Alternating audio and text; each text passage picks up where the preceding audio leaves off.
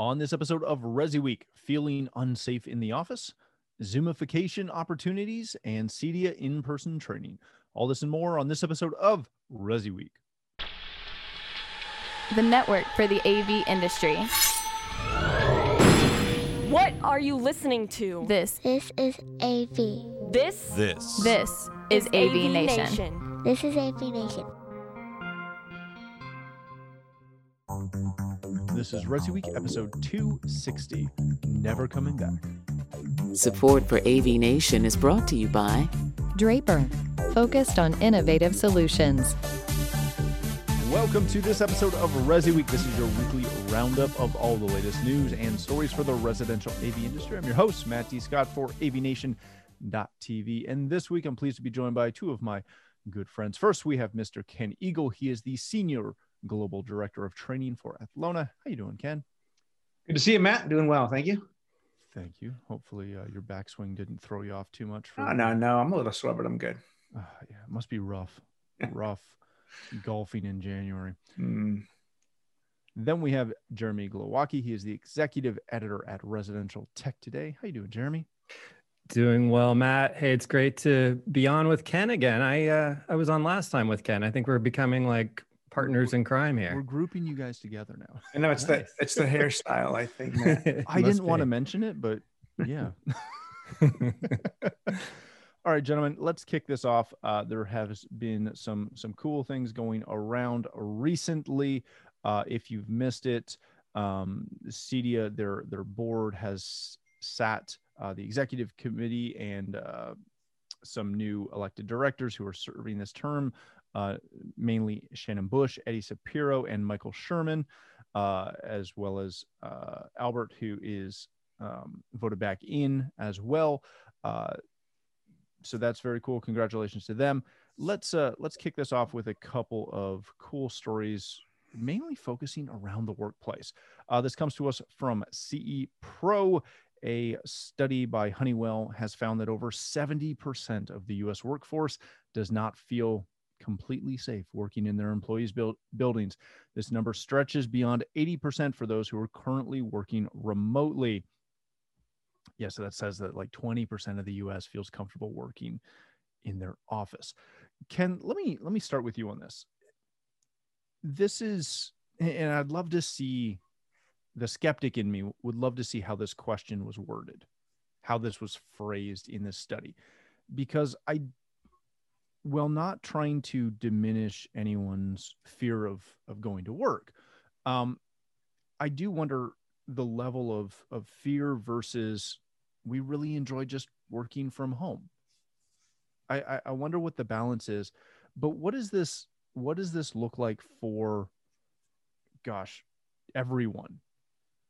As far as the the the conversations that this summer life will kind of get back to normal and we will get back to work as normal. What is our time frame actually going to look like uh, for for most people getting back into that office setting? yeah, that's a that's a tough question to answer. I mean, it's going to depend on you know a number of variables at the um, at a much higher level, a countrywide level. You know, number of vaccinations we get. Um, I know in our conversation earlier we were chatting a little bit. It's very difficult to get back into the office without knowing the status of vaccinations, right? If anybody's been vaccinated, if you haven't been vaccinated, um, personally, I mean, I, think most people would feel this way. If I had the vaccination, I'd feel a lot better about going into work. but uh, other people who might be in there, you know, they may not uh, have the vaccination, may not feel good. I think we're a little ways out, honestly, Matt. And um, you know, um, a couple of thoughts here. Number one, it's it's really difficult to get back into the building uh, when you don't know the status of each person coming in and where they're going, where they're coming in and out. Here's what I mean. You've got a contingency of people in the office. Every company does. We're not 100% from home. You have some essential jobs that are in the office. Those people have been there for the last, you know, eight, 10 months, still doing their work. You have to be very careful how we bring people back in and not upset that business environment that's already running and working and continuing to make us money and and keep the business moving forward. Uh, we can't risk getting getting those people si- sick with other employees coming in. Likewise, holding meetings or trainings and bringing out people outside the organization and even if my company goes back 100%, everyone's in there, it becomes difficult to bring in outside people and risk again my employees. Uh, if I risk my employees, not only do I risk their safety and health, but I risk their kind of contribution to the business by them being out sick and, and not being there.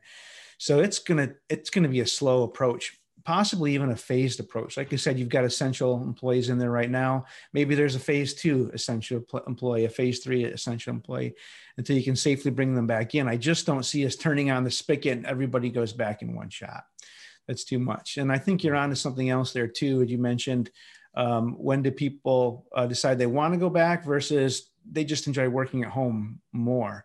Uh, you know, for a long time we didn't let people work at home because we didn't know. Now they have to be at home, and we've seen business continue. So some people are going to choose to not want to go back. So I think that's a bridge that's got to be crossed in some areas too. I've always worked remote. Our com- corporate office is in California, Lona's in San Jose, California. Uh, you know, there's no plans for me to be able to travel to California because that's still a risk too, to be able to make that commute. So there's there's a risk in in that uh, piece as well. And obviously, this is a, a much bigger when you get into that that that requirement to work in the office conversation. That that is a massive conversation, and every company will have to deal with that independently. Jeremy, one of the arguably one of the most interesting aspects of this article uh, to me was that last paragraph when they talk about uh, the top health and safety measures that surveyed workers want to see, including temperature checks, cleaning procedures, quality, updated air quality systems, touchless door entries, and technology for contact tracing. When you look at, you know, the majority of office spaces or office buildings that you've be, heck toured, been to, manufacturers, um, that takes a, a massive investment to just go to you know automated door systems. That is not you know a thousand dollars a door. That could be significantly higher. Uh, you start talking air quality systems and everything from uv filters all the way up to you know completely rebuilt hvac systems. That is a massive investment. At what point will that will that be phased as well? Will that be something where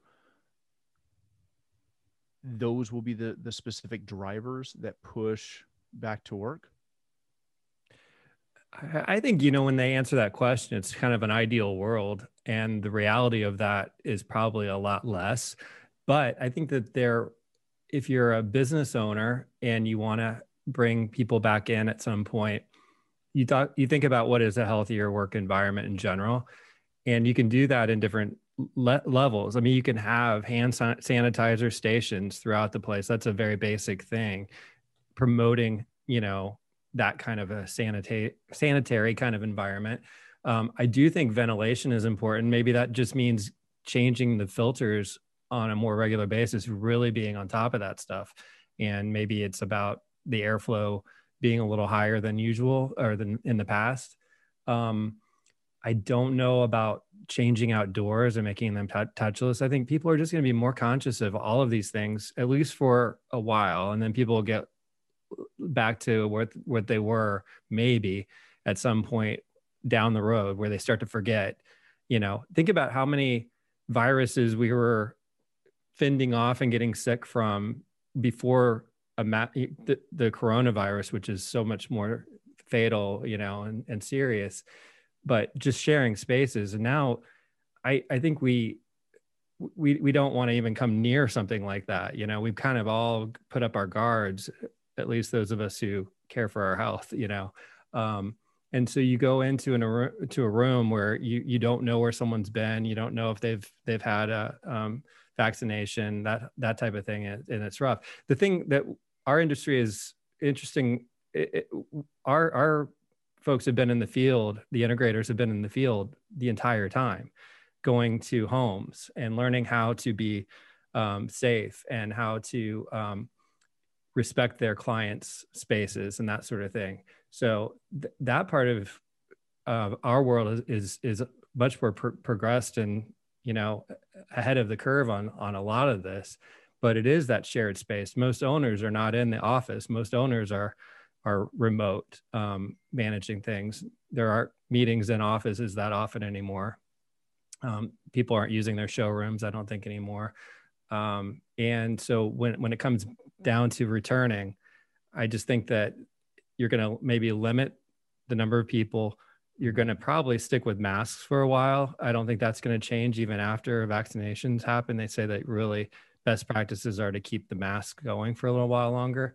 Um, so there're just going to be a lot of different habits and best practices, I think, that maybe aren't as expensive, but are just smart and yeah. keeping kind of current trends going right now. Yeah, very good. All right, gentlemen, let's move on to our next story of the day. This comes to us from a residential tech today and a good friend of the show, Mr. Henry Clifford. Zoomification, improving the Zoom experience to live, learn, and worship. Uh, if you read through this article, it, it's another really good one from our friend Henry.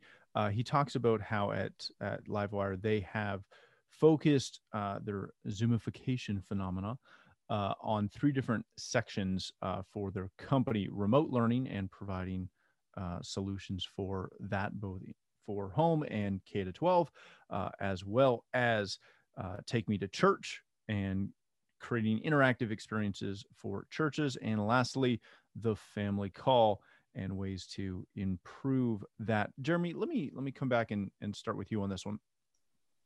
This has been a, really interesting topic to kind of watch through the course of uh, you know the year or so uh, that that we've been kind of changing business practices a little bit um, and watching how different integrators are approaching how to sell through this. Because obviously it's fairly simple to go in and make a pitch for a, a, high quality network right? Everyone needs a quality network to make stuff like this show happen uh, make work from home and, and and everything else that everyone's doing online happen easily it's a little bit harder to expand beyond that and not sound tone deaf uh, henry who who is a phenomenal businessman has has come up with a really good solution of of making this kind of a, a friendly upgrade. Is this something that most integrators have, or, or, or maybe are missing the boat on, and, and could improve the way in which they're they're going after these progressive and and potential opportunities? I think it varies. Um, I, I do think that the common thread that I keep hearing from integrators I interview is the network. And there's just no argument anymore about the importance of the quality of the network and making sure you aren't dropping calls or having quality issues on on on what what have become basically your important communication. You know, our our expectations um, vary in terms of what we expect because everyone's got a different bandwidth and things like that on their calls. Or their lighting is not always the best and but you've got people having very critical work calls you've got kids learning from home and these are things that are all competing for the bandwidth of the home so i i have no um, that that's so consistent across the board. Now when it comes to the equipment that's being used that's a, a varied um, answer. I don't think that every integrator is doing that. I don't think everyone is is upgrading um, this this actual production unit that you would have these Zoom calls on. Um, I do think it's an opportunity, and manufacturers are stepping up to create new packages like that new Crestron package that you can get that that really works well. And you, you he, he cites the Leon piece. That's just a nice way to integrate a camera into a home space and not make it look like you've got this laptop setup or whatever in your family room. Um, I, I do um, think that there there is a going, going to be an ongoing need for this sort of thing, whether people are still in the pandemic or are just continuing continuing like we are talking about working from home. Um, those who have learned that they don't need to go into an office environment, their their CEOs are going to make the decision for them. You know, hey, yeah. we're, we're downsizing our our office space. We don't need it anymore. It's costing us a lot of overhead. So you're going to be working from home for the for the foreseeable future, they're going to want a more comfortable setup and they may need to turn to a professional to help them get that. So I do think it's an opportunity for sure. Now, how, how you put that together is a work in progress. There are a couple solutions, but not a lot. So I think that manufacturers are definitely going to step in and help help out the integrators in this area. I'm really glad you brought up the solution base because Ken, what I what I kind of wanted to talk to you about was partially because you used to be an integrator, but also because you work for a manufacturer today. What is the level and, and how do you gauge that? Because I've seen clients who have gone as simple as, you know, hey, we just need a way to easily get our computer or our tablet mirrored to the TV. So when we have a Zoom call with the family, you know, I can hold the, the tablet, but you know, my wife and the kids can see everyone on the TV and we can kind of pass it around as everyone's talking to the full blown, you know, kind of solutions that that Henry's talked about and, and Jeremy alluded to, where heck, you've got a computer behind the TV that's running a Zoom client and you're running a, you know, a Logitech or a Brio or, you know, a, a true conferencing system in your living room. How do you, how do you a provide a solution for those varying levels? And what would you say is kind of the average base point that that the average consumer who is who's going to work with someone in our industry is going to be comfortable with? Yeah, so great question. Um, let me start with this explanation on it. Um, because at, at Lona, who I work for, um, we've been in the role of creating packages like this for quite a while.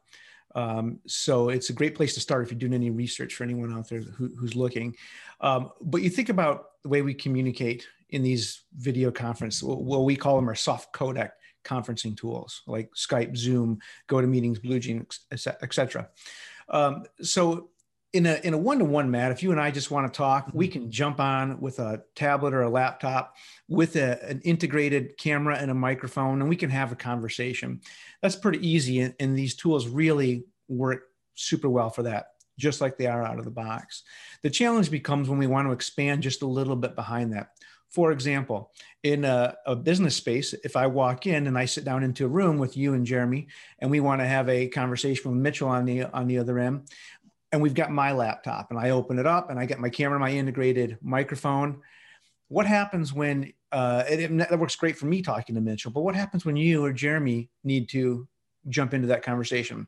Do you just stand up and come around behind my chair and look over my shoulder and chat with Mitchell? No, that's not professional. Doesn't work that well.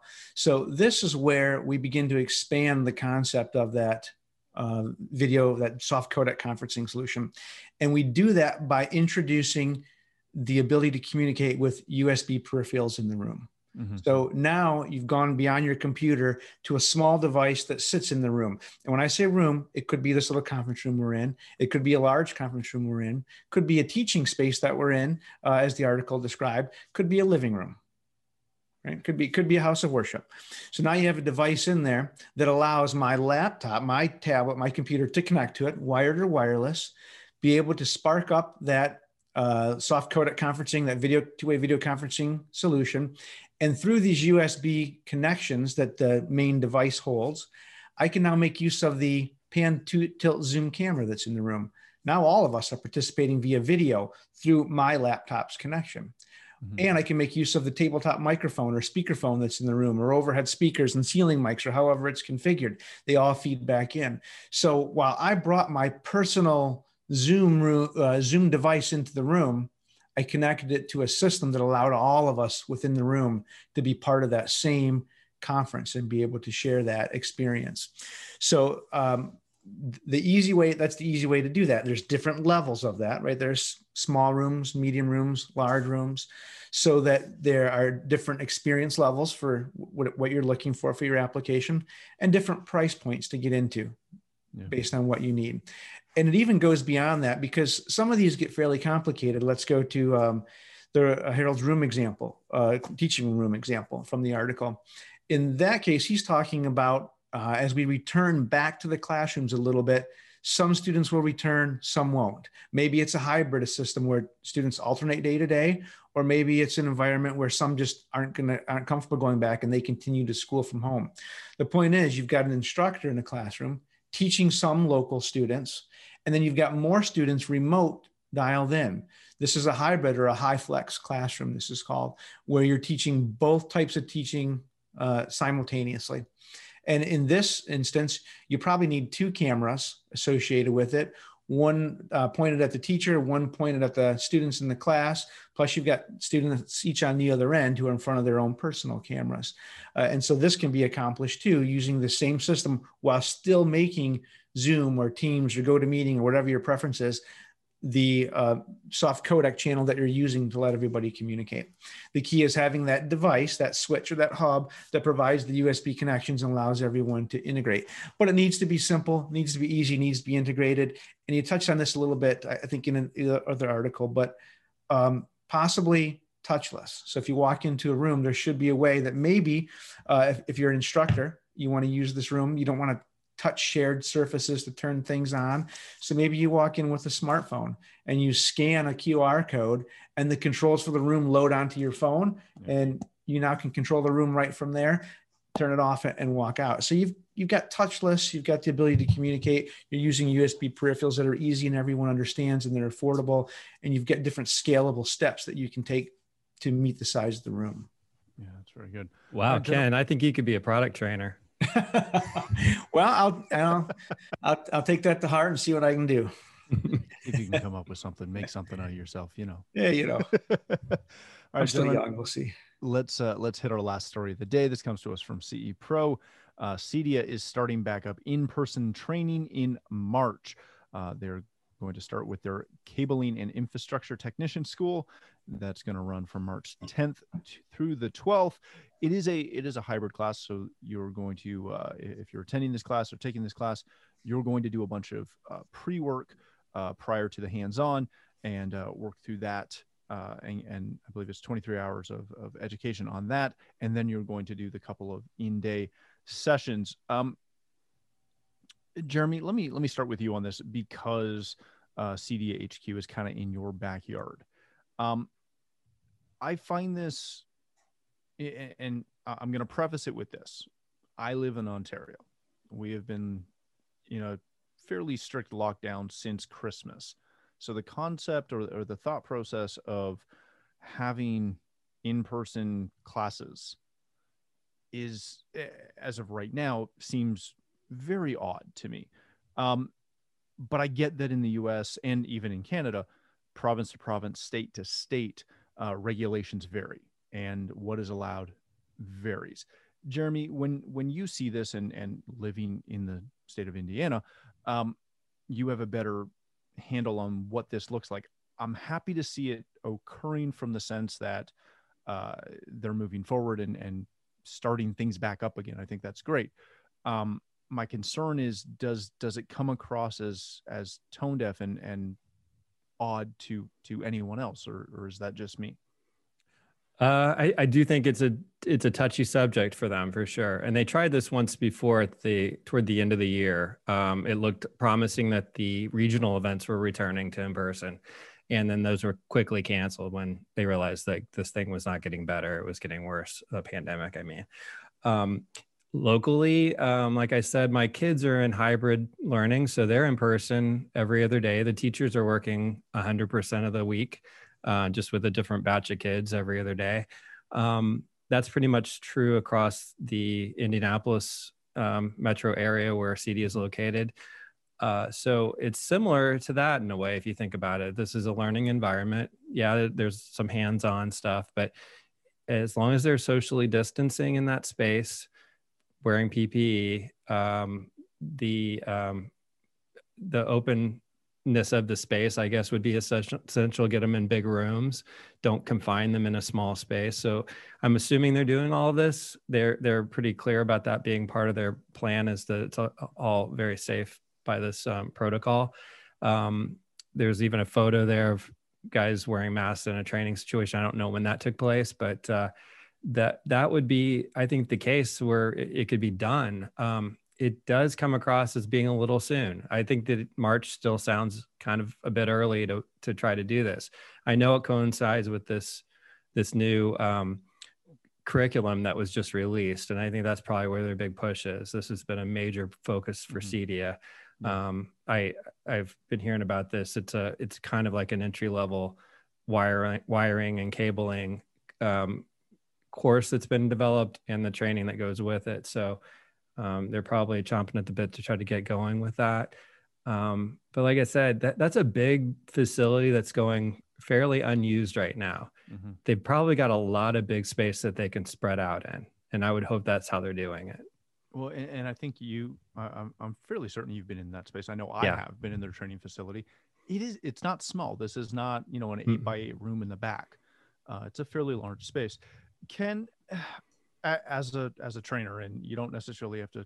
I'm not asking you to speak on behalf of Atlona, um, but I know there's lots of considerations, and e- even considering what I said at the top when I was asking Jeremy about it, I'm not I'm not unaware of the fact that when I go to Home Depot or the grocery store, I'm in a space with a bunch of people and I'm wearing a mask and I'm, you know, elbowing past someone to get that box of screws. I, I'm not trying to be obtuse about this, but what what kind of considerations do manufacturers have to look at? Because there is, we are in a technical field. There is no true replacement for on the job training, hands on training. There comes a point when you have to physically, you know, make a connection, make a connector, build something um, you can't always do that in front of a computer on zoom. What is what is in-person training and, and what does that comeback look like to you? When when do you see that becoming commonplace and and and able to be announced without people like me going hey easy now yeah. Yeah good questions. This one really hits close to home because we do operate two physical training centers in the US and several more internationally as well, which are all suspended at the moment. Um, and there's several considerations here and how do we open those back up? Um, and to Jeremy's point, you know, my kids are in a hybrid mode and they're back in school here too. Every other day they're going in and going to school. Uh, the challenge with bringing somebody into one of our uh, training centers is they're not local. They just don't hop in the car and drive over. They've got to travel. They've got to stay in a hotel. They've got to eat out at restaurants. Uh, there's there's more at stake for them to leave home and come and do that. So getting the commitment to open those back up from people who want to travel is hard. And I think you know some of the big trade shows are going to struggle with with that as well. Mm-hmm. Um, also, you know, inside of our facility, there's a challenge there too, because maybe unlike uh, I don't have an entire building that's dedicated to training. I've got training classrooms where people are together. We've got labs where people work together on things. So, you know, you can break those labs up and teach fewer people at a time so they're more spread out. You know, that's potentially an option there. Um, but you still have a shared space uh, meaning shared cafeterias, shared bathrooms, shared hallways uh, around in that room. And here's one of the big things about uh, training. When you come into a, a, especially like a manufacturer's training event, not only do you come for the hands-on training and the product training, because as you mentioned, it's hard to get that over a Zoom call. Mm-hmm. The one thing you get with hands-on that you don't get in the Zoom call training is the camaraderie of chatting around with other people who are in your industry, who are trying to learn the product and maybe experiencing similar difficulties or challenges or wins that you are. And it's great to chat about that in the classroom, at dinner that, that night, uh, around a bar for a couple of drinks, for breakfast in the morning. Those are intangibles that are part of the training experience, right? And when can we feel safe about bringing those back? and not risk not putting your customers at risk who are coming in to train or your own employees in the building. So when and what does that look like? I, I don't know. Um, there's questions still out there. What's the new administration, uh, Biden's administration, going to do in the U.S.? We're seeing some changes now, so we need to see how what the long-term effects of that are. Uh, the vaccines. I can tell you personally, w- I'm not looking at opening up any in-person training until after the first half of the year. So if we can do it, it'll be the second half of the year. And if it did happen, it would be in a limited capacity. Mm-hmm. Um, and I think you're looking at um, 2022 before I'm looking at 100% back to where we used to be, provided we stay on the path we're on today and things don't get worse again. Mm-hmm. So I think that's what I'm looking at, at the moment.